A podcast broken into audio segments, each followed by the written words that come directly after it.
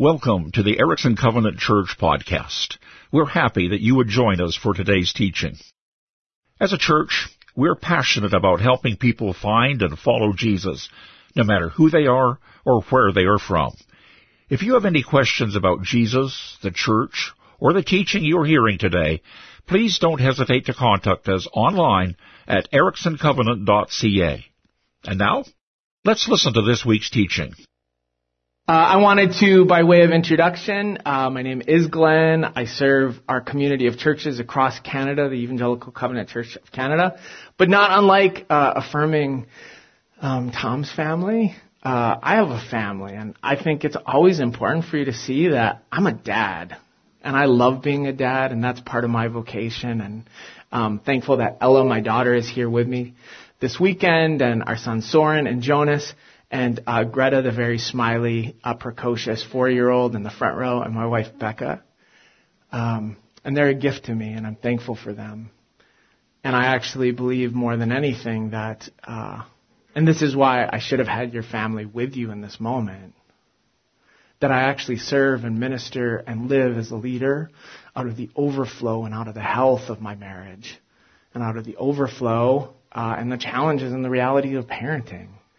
And so uh, we don't do this in a vacuum.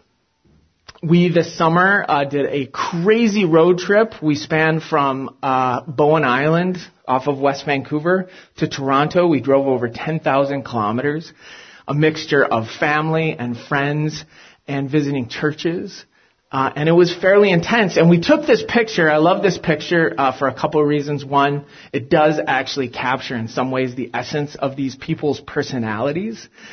But this was taken in Sarnia, Ontario, which was uh, my first church that I served as lead pastor, and a community that deeply shaped me and who I am and how I understand the gospel and what does it look like to be a leader, set apart and called. As I candidated at this church, one of the first questions in the midst of that candidating weekend, someone asked me, are you a cessationalist?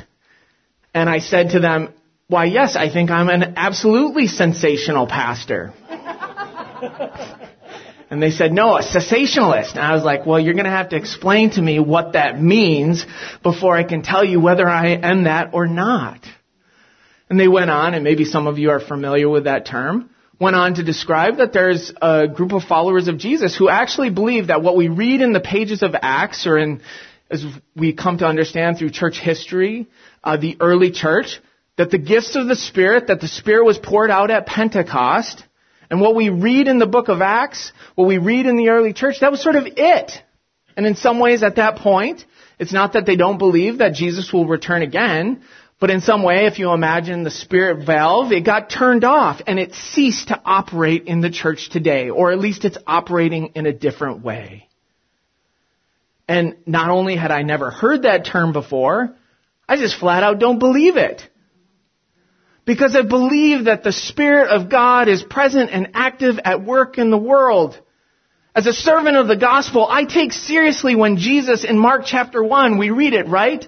Jesus stands up and he says, the time has come, the kingdom of God has drawn near, repent and believe the good news. And friends, I've been steeped as a pastor, as a leader, as a disciple to believe that what is the good news that Jesus actually came to preach? He came to preach that in His person, in His presence, and in His power, things change. They're redeemed. They're restored. All things are made new. And Jesus came to announce that. In Luke 4, we read again, Jesus stands up in the synagogue in Nazareth. And he reads from the Isaiah scroll and he talks about prisoners being set free, the blind seeing, the sick being healed. And what does he say?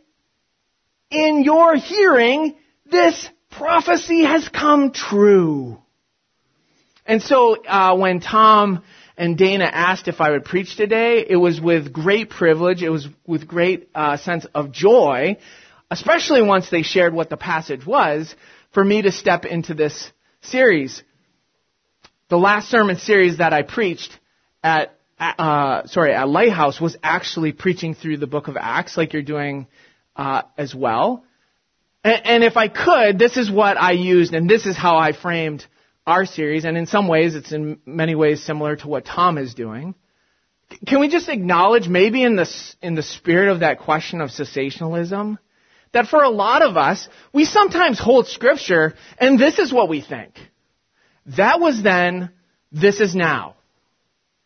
Friends, can I just, in a spirit of truth, say that is a lie? Because this is what I believe. Maybe. ah! He who has the clicker got hyper clicking. Here's the truth that then is now. What we see and read and experience in the pages of the New Testament, specifically in the book of Acts, I believe that that is as true and real today as it was then. And so, uh, if you have a Bible, if you can open to Acts chapter 2, I'm going to try to get to that slide. Man, we go slow and then we go fast, and Glenn clicks too many times.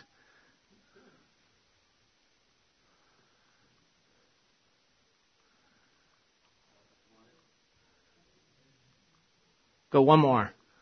There we go. Before we do this, because here's the thing. I like technology and technology is good, but I refuse to have it distract from the truth of what God wants to speak into our lives. And because I do believe that then is now and that the Spirit still speaks, I believe that as we gather together to hear God's word, the Spirit would speak truth. And I want to simply pray, God, living one, who is present and active in our world, would you speak and would you use my ideas and imagination and even my humor to provoke and to create resonance and to create awareness within this beautiful community, your creation, of the truth of how it is that you are at work and alive and operating in our world. Amen. And so we read in Acts chapter 2 verses 42 through 47, they devoted themselves to the apostles' teaching and to fellowship, to the breaking of bread and to prayer. Everyone was filled with awe at the many wonders and signs performed by the apostles. All the believers were together and had everything in common. They sold property and possessions to give to anyone who had need. Every day they continued to meet together in the temple courts. They broke bread in their homes and ate together with glad and sincere hearts, praising God and enjoying the favor of all the people. And the Lord added to their number daily those who were being saved. And, and I read this, and in some ways, uh, as a leader in the church, it's like, well, this is a blueprint for what churches do, right? And at a very simple and superficial reading, we, we simply read that uh, this passage is about the disciples devoting themselves to the apostles' teaching, to fellowship. This is about breaking bread, of eating together. Uh, just as a side note, I think this is a great biblical and theological basis for great potlucks the reality and desire to be people of prayer. The, the, reminder that in the early church, and I believe here and now, that the Spirit moves in a way that we see miracles and, and wonder uh, in our midst. The reality that the disciples held everything in common. Th- this is a very provocative statement right in the middle. They sold property and possessions to give to anyone who had need. Every day they continue to meet. It's about meeting, coming together on a regular basis. Again, breaking bread in homes, eating together. This, I love this phrase, glad, sincere hearts praising God. Uh, in some ways, honestly, can I just feedback? I, I was experiencing that as we were um, loving on and celebrating Tom that in some ways we were expressing our thanksgiving and our gratitude towards God. I, I felt like this was a good uh, warm up Sunday for next week's Thanksgiving service. And the reality that people see it and they know it when it's happening. And they want to be a part of it because it's attractive and it's good. And I see that and I experience that and I believe uh, that that's the reputation of the Erickson Covenant Church. That in some ways, uh, we could lay this kind of text over this community. But as I read this, there were two particular threads that I wanted to go a little bit deeper on this morning and press into. And I think they're good, but they might be a little bit hard. And so I'd start with this. Some comments about ownership. And so like I said, in the middle of that passage, you read that the disciples, as they gathered together, they shared things in common and they began to sell their things to bless people who were in need.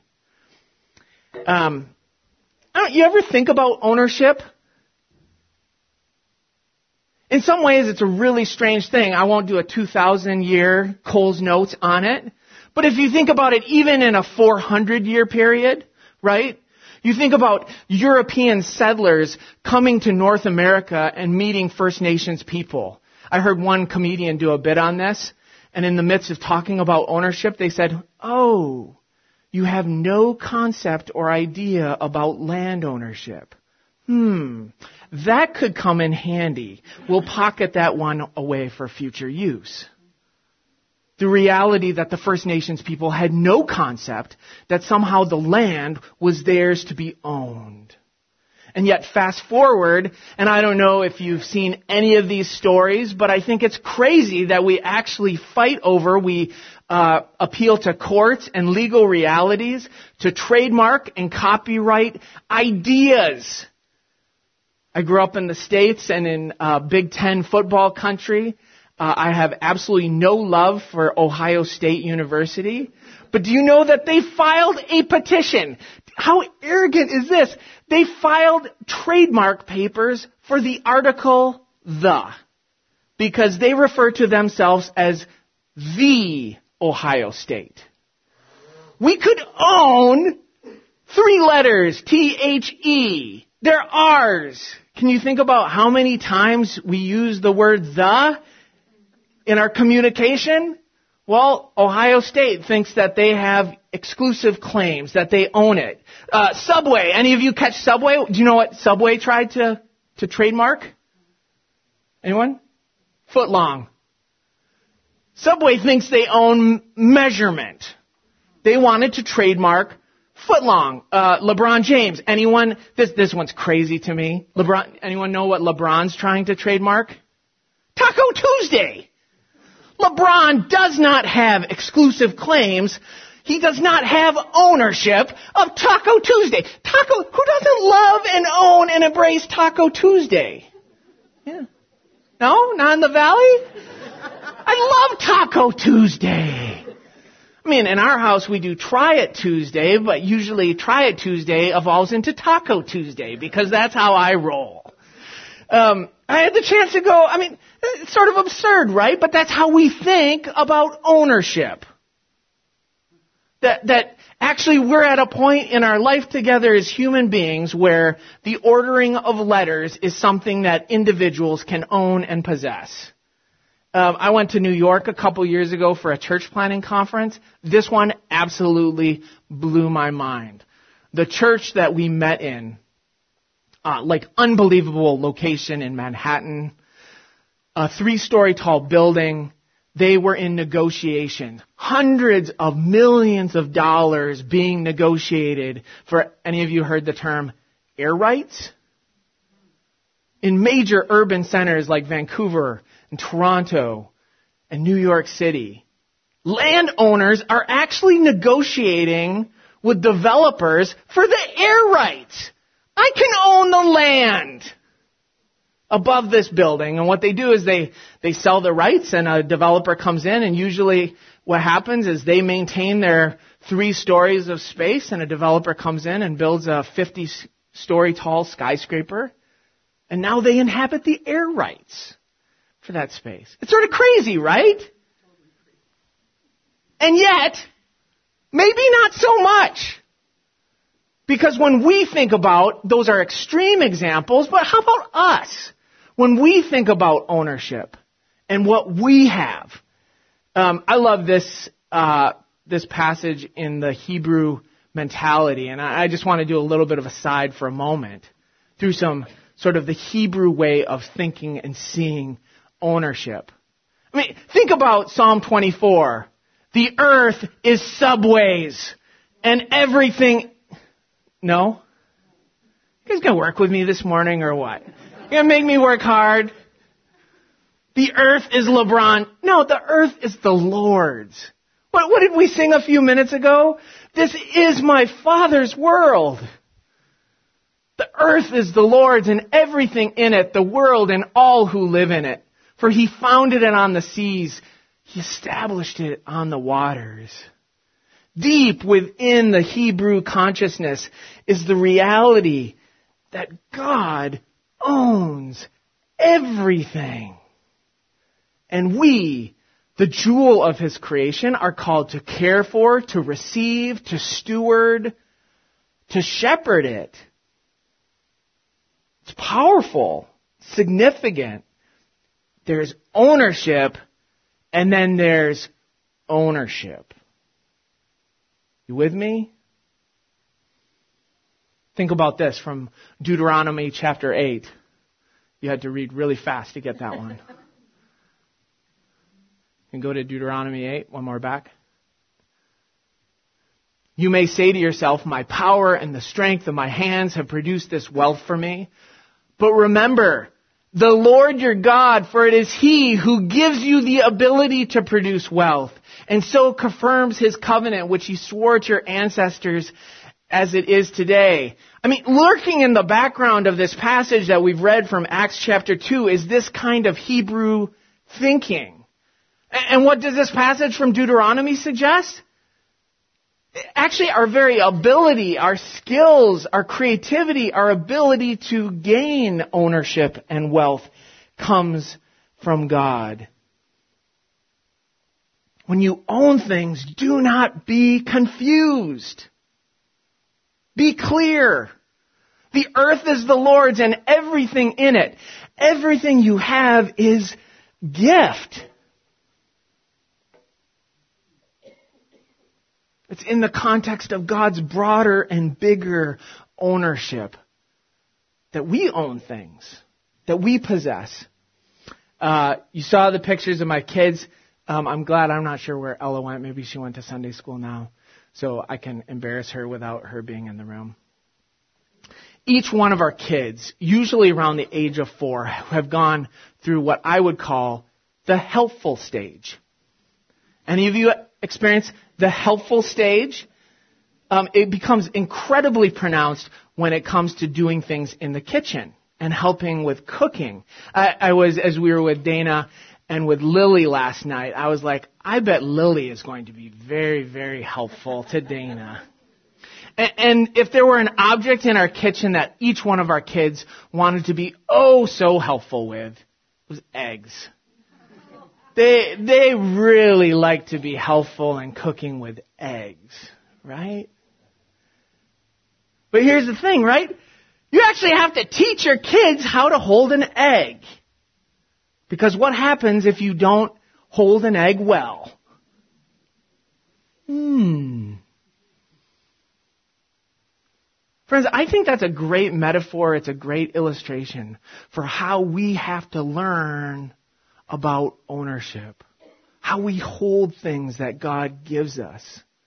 Because quite frankly, at least in my own experience, I won't pretend to know any of yours, but there have been times when I have been given things and very quickly realized that far more than me holding them, they were holding me. And there's an underlying message for me within the Hebrew psyche, within the scripture that points to the reality that God, in His goodness, He doesn't want to get our stuff.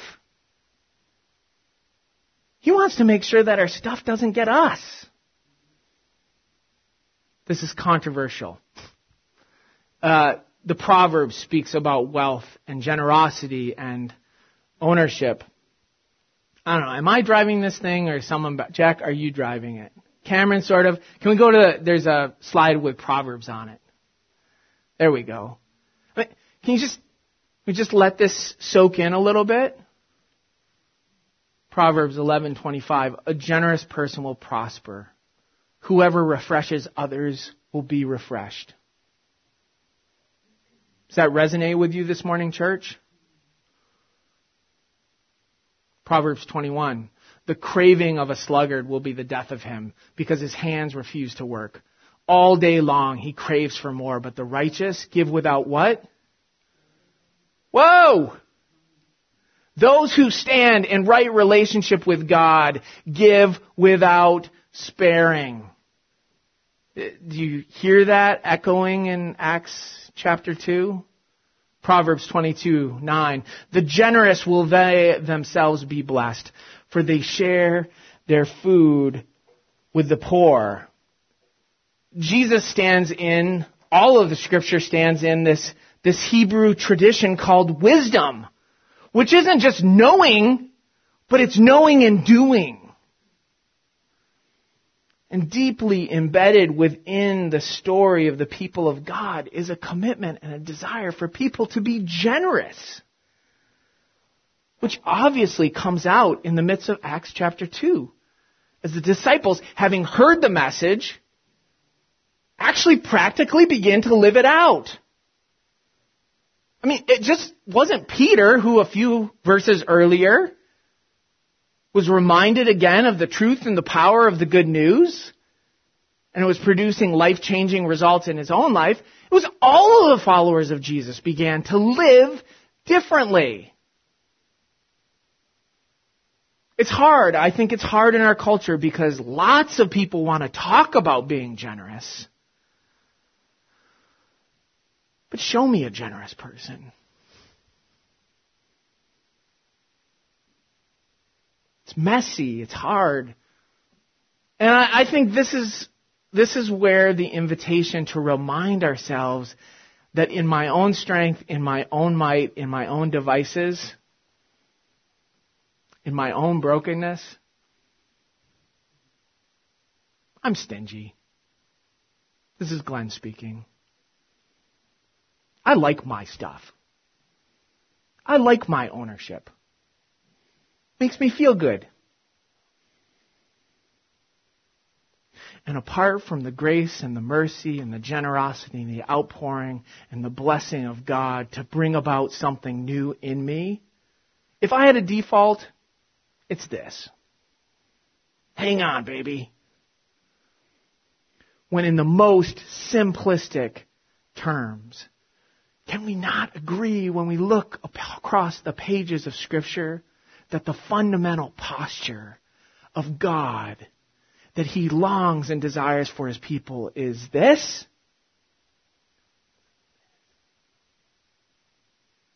Open handedness. It's generosity.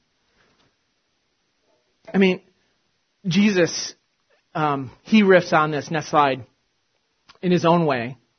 Uh, this, uh, the setup to where your treasure is, there shall your heart be off also. Jesus actually, uh, again, deep within the wisdom tradition, the Hebrew people believe fundamentally there's two kinds of eyes. There's good eye and there's bad eye.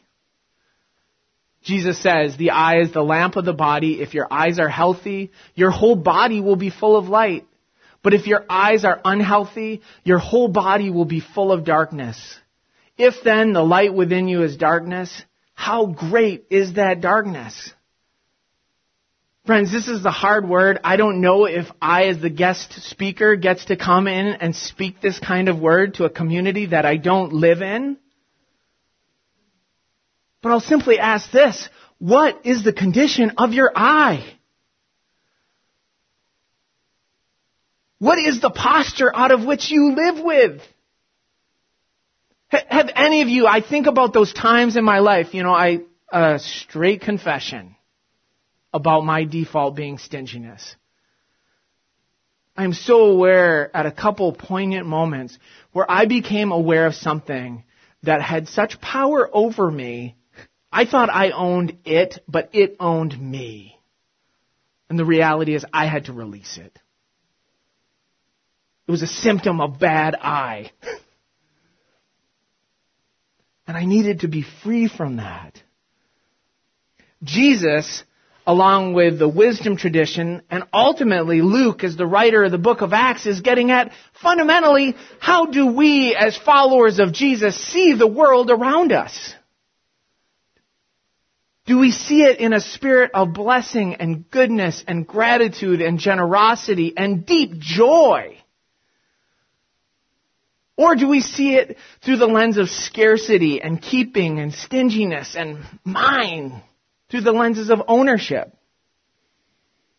I mean, think, think about that moment when, and I, I don't think, I don't think anyone was consciously this morning thinking to yourself, oh boy, I wish I was the pastor of the Erickson Covenant Church and in this moment people were heaping praise on me. But when have you been around someone who in their need were receiving blessing? And the whole time that was going on, you were like, man, I wish I was the person who was being seen. I was being affirmed. I was being encouraged. I can't even hear these phrases and words spoken over Pastor Tom right now because I wish that I'm so hungry and so in need. Friends, hear the good news this morning that our Father in heaven sees you and knows you and desires to bless you with the same kind of lavish blessing that we extended to Tom. Not because we have to, but because we get to. I mean, Jesus talks about this, but then in Luke 15, I always love this, and maybe uh, I'd be shocked if Tom hasn't ever shared the image of Rembrandt's uh, like portrayal of the prodigal son. I mean, what I'm getting at here is is older brother, right?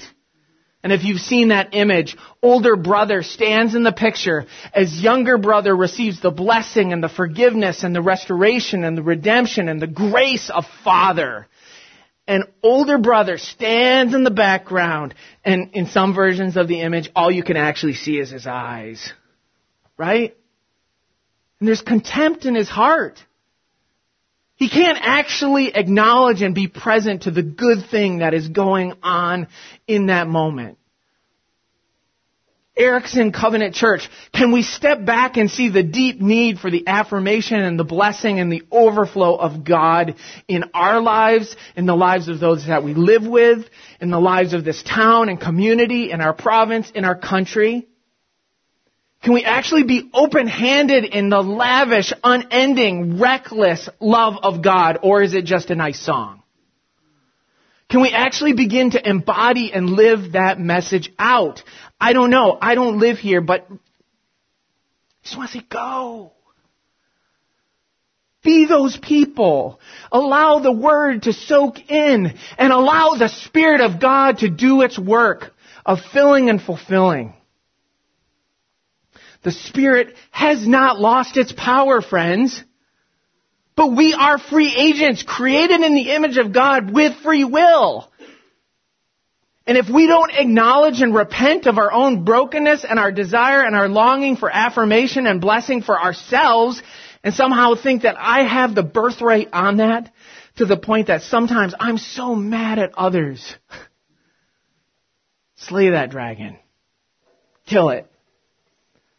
I mean, I think I could preach a very religious sermon from Acts chapter 2. Next slide. We could go really churchy. But I actually think that this passage is incredibly practical. This is a nuts and bolts passage for me. What do the people of God do? Yeah, they read scripture and they allow it to shape their lives. They gather together. They experience the overflow of the Father's love. Oh yeah, they sold property and possessions to give to anyone who had need. I think we should talk about that. What does that mean in the 21st century? I make no mistake. I do think that the work of interpretation requires us to say context, context. How do we bridge that, right? I'm not calling Erickson to reconstitute the bountiful community here in the area. I thought that was sort of a joke, but maybe not. Landmine, you live here. Some people have gone that way, right? That's how they've read this. I, I don't actually know the history of Bountiful. But at some level, I'm guessing that this passage is lurking somewhere behind that. some sense of communal living, that this is what the people of God do. Can, can we not think about it this way? I, I've seen recently some research that actually acknowledges that the disparity between have and have not, the greater that gap is sociologically in a culture or in a community, there is a direct correlation to the lack of health and happiness. So what does it look like to pay attention to the gaps? I know you do. And so I pray blessing and effort and engagement on that. God, yes, at the end of this passage, the Lord added to their number daily those who were being saved. Can we hear anew that God wants to save the world? And by save, He wants to save. He wants to restore. He wants to redeem every single part of our broken bodies. He wants to save our imagination. He wants to save our mind, mind, mind, get it attitudes. He wants to save us from ourselves. And so again, has the Spirit lost its power, Erickson? What? No. Defiantly no. Please no. God no. And, and can I just, I'll wrap up this way. Can I just affirm you with some of the things that I see? Been here less than 12 hours. But, but can I tell you how I saw this passage getting lived out in the last 12 hours? So, um, I was really thankful uh, Dale and Ken invited Ellen, myself, and Dana and her kids and Tom and Tennille over for dinner. And I joked at the time, but when I went back to look at my sermon, um, I was joking. I said this a couple times to Dale. I said, "There's a spirit of hospitality over this home." I felt welcome there. Uh, I mean, if anyone, if you don't have Thanksgiving plans, you should call Dale because because apparently she's up for the challenge and man, it was a good like run up for Thanksgiving dinner. So good. But there was, there was hospitality there. I, I saw, um, it was, uh, their youngest, Marin, right? Uh, Marin's birthday yesterday. I saw nine teenagers. It was a bit of like I'm looking at the movie of my life, fast forwarded by six years. I saw nine teenagers parade through their door. And I saw welcome. And I saw embrace. And one of the persons that I saw offering was Tom. Like, you should have seen, I mean, joke, jokes aside about Tom's facial hair, I know this to be consistent. When I see Tom see people, his face lights up. He saw those girls who, I mean, let's just be honest. There are some 40 something male pastors who would see like a mid, you know, teenage girl and they'd be like, run away. I saw Tom press in with a spirit of embrace and welcome and hospitality. I, think that's this getting lived out. And I'm not pedestaling these people. I'm sure there are expressions in your own lives that you see it. I saw Dana with these two little kids that, uh, man, God bless her for her hospitality and generosity and welcome that she would stand in the gap in those two children's moment of need. Friends, I think that's this passage being lived out. And I just want to stand here and say, it's good. I'm not making any statement beyond that other than it's a good thing. And so we should see it and we should acknowledge it and we should celebrate it. And I do see that family as they welcomed 200,000 teenage girls into their home to spend the night. And I know for a fact that every one of those girls felt welcomed in that place. That's not Ken mortgaging the house and giving it away to every teenage girl in Creston. That's Tom. That's, sorry, that's Ken. Doing what he can in that moment to create a place of welcome. And oh, how I long that this church would be known for that too. Can I just uh, share this? Can we go to the slide of Canada? Um, I want to add Dana thanked you for the good work that, um, for the reality of generosity here at Creston that continues to sustain and support and fuel ministry here in this place. Uh, but can we just acknowledge, even as you know, we've been a part of our stories are combined together in this journey of Tom's ordination. We're on mission together. Uh, these are reflections of new life in our community from west to east. Our church plant, City Collective in Langley, uh, Inglewood Commons, which uh, just is two years old. Um, just above them, Cody and Brianna Matchett, our newest Affirm Covenant church planners in Toronto. Um, I had a really strange, it's a really uh, interesting experience when you show up uh, to work and there are three very tall South Sudanese men at your office, and uh, uh, but a gift that our Sudanese uh, brothers and sisters from uh, the Covenant Church in Sudan who have immigrated to Canada. They're reforming two communities, one in Calgary, one in London, Ontario. Um, Shannon and Tim Friesen our church planning in Steinbach, Manitoba. Abundant Life, Encounter Covenant Church, Zoe are all new covenant churches that within the last uh, several years, or the last two, uh, quite literally in the last month, are launching. For their own sake? No. To actually point people to the truth, the power, the goodness of God. Friends, uh, like when you continue to go through the book of Acts, will you just acknowledge that we're part of the ongoing dynamic work of God in the world? That as we seek to be faithful, it bears fruit. Uh, next slide. Beyond that, we're involved all around the world, and some of you are familiar with this, but expressions of love and care uh, in Ecuador and the Congo and Korea and Alaska some of you have faithfully been supporting Colleen Nanachuk, who I got to talk to last week in Argentina. Um, are very significant uh, and very challenging in this season work in Haiti. Uh, friends, if you are drawn to pray, pray for Haiti. Um, it's a country turned upside down. Um, work in Europe, work in the Middle East and North Africa. Even our farmers get in uh, as they continue to grow crops that bless and bring prosperity around the world.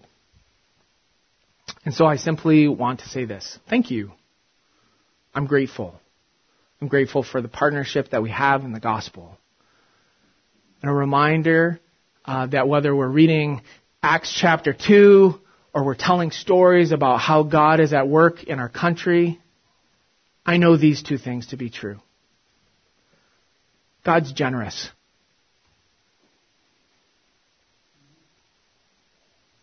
At the heart of God is the desire to give. And I know that He invites His followers, His people, to become more generous to the world as well.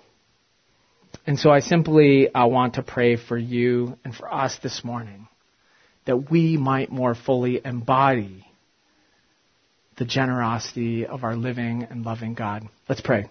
God, in your goodness, pour out your spirit. Where there's weakness, where there's stinginess, where there's lack or scarcity, would you meet us with the truth of who you are and what you do? God, would you remind us of your never ending, extravagant love that just never runs out? God, you are faithful through and through. Morning by morning, God, might we see new mercy. Father, for this community, I pray that your spirit might dwell richly upon it, that you would renew them day in and day out, week in and week out, to be place and people of blessing and honor and purpose here in the Creston Valley. God, for marriages, for families, ah, God, you know the desire of my heart. I think it echoes yours that marriages and families would be places and spaces that are transformed and being transformed for good, for health, for beauty. And so pull us into that. God, uh, I again just give thanks for Pastor Tom, for Tennille, for Micah, for Ethan, for their presence in this place, for Dana. God, for the leaders of this community. Father, out of your abundance, might we be reminded that the heart and the spirit of the evil one is to kill and steal and destroy, but Jesus, you came that we might have life and that we might have it to the full. And so God, would you pour out something of your abundance on this place in this season? Even as they prepare to gather next week around the table and celebrate Thanksgiving. God, might that not just be a social, um, national cultural holiday might be an opportunity to stop and pause and to experience and to know and acknowledge the, uh, the abundance of you. And so God, where there are no words and we need more, provide them and help this community to be true to themselves. Might they continue to mature and help people find and follow you. For your glory, for neighbor's good. And if you believe that, say amen. Amen. Thank you for listening. We hope today's teaching provided you with life-changing truth and valuable insight. We hope you've learned of some practical steps forward in your spiritual journey, whether you're finding Jesus for the first time or you have been following him for years. Do you know someone who would be encouraged by what you heard today? We invite you to share this podcast so they can be encouraged too. For more information or to ask more questions, you can connect with us through our website, ericksoncovenant.ca. You can also find us on Facebook by searching for the Erickson Covenant Church.